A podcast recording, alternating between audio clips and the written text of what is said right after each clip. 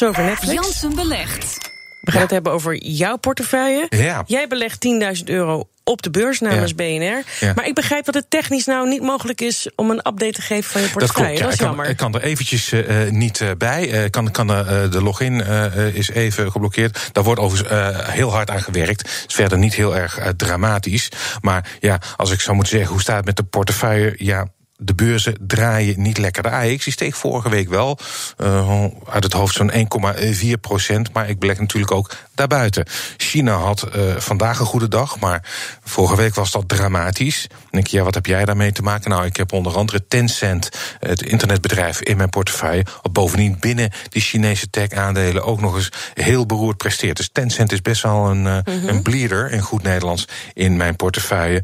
En ik heb relatief veel technologie, nieuwe, nieuwe economie. Denk aan Facebook en Apple. En die staan vergeleken met bijvoorbeeld een maand eh, geleden eh, lager. Kortom, wat dat betreft zit het eventjes niet mee. Wat overigens voor heel veel beleggers geldt eh, in dit klimaat. Is het zeggen. niet juist lekker rustgevend dat je niet even kan kijken hoe het eraan toe gaat?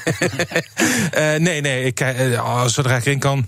Ik kijk al, vaak als ik hier werk, een paar keer per dag naar hoe het gaat. Ja. oh, echt een control freak ben je wat dat betreft wel. Terwijl je er niks aan kan doen.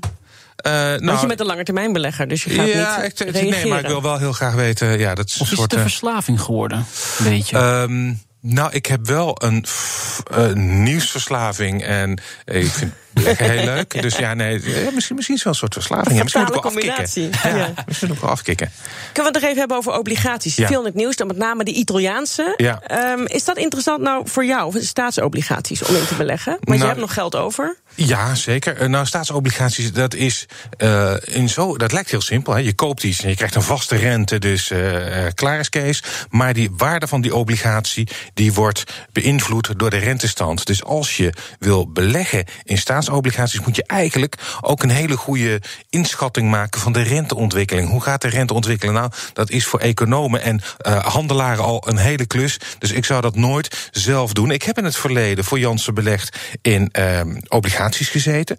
En dat deed ik via een fonds. En dat zou ik nu weer doen. En misschien ga ik dat ook nog wel doen. Ik had toen een eh, obligatiefonds van NN, Nationale Nederlanden vroeger. En ehm, dus als ik dat ga doen, dan zou ik dat Ja. weer in een fonds Want dan doen. hoef jij er dus niet over na te denken. Over Precies, die, dan, dan laat je in feite de selectie aan experts over.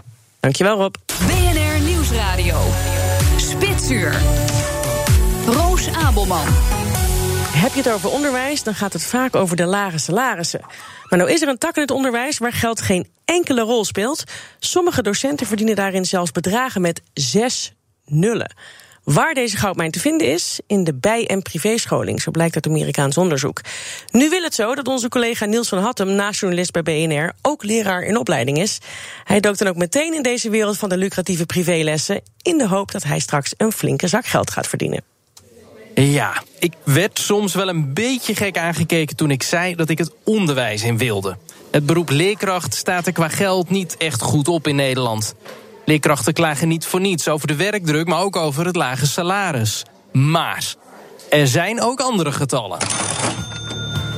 Zo voorspelt een Amerikaans onderzoeksbureau in een publicatie over bijles en privéscholing dat er in 2022 zo'n 227 miljard dollar omgaat in deze leerindustrie.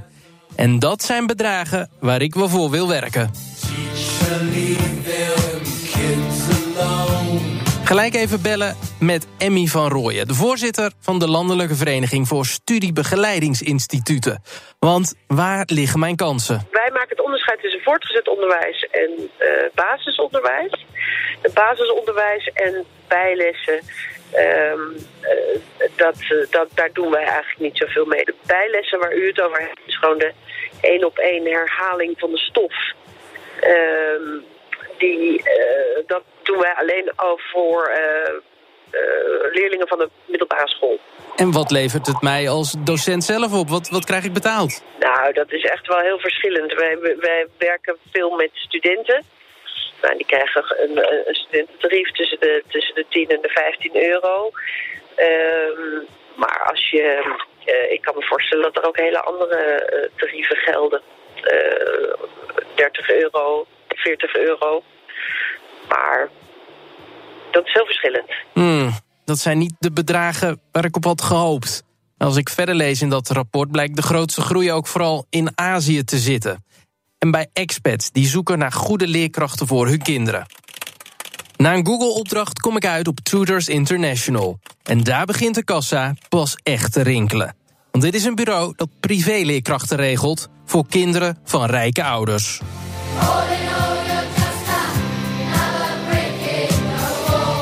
Een advertentie voor studiebegeleiding bij een Amerikaans stel in New York. Het is voor twee jongens van 5 en 7,5 jaar oud. Salaris?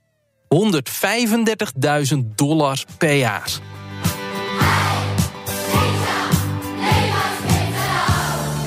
Of wat dichter bij huis, in Luxemburg. Een 13-jarige jongen begeleiden. Dagelijks tussen 8 en half 5. Wat het betaalt? 90.000 Britse pond. Zo, nee. Ja, dat, dat heeft natuurlijk helemaal niets met de Nederlandse situatie te maken. Dus in Nederland, uh, het gaat puur om aanvullende uh, begeleiding. Dus huisopbegeleiding en bijles. Maar ja, dat is, dat is inderdaad van een heel andere orde. Dus in Nederland hoef ik uh, mijn zakken niet te gaan vullen, is dan mijn conclusie? Ik ben bang van niet, nee. Ja, ik denk dat we Niels voorlopig nog wel even terugzien op de redactie van BNR. Ben ik persoonlijk wel heel erg blij mee.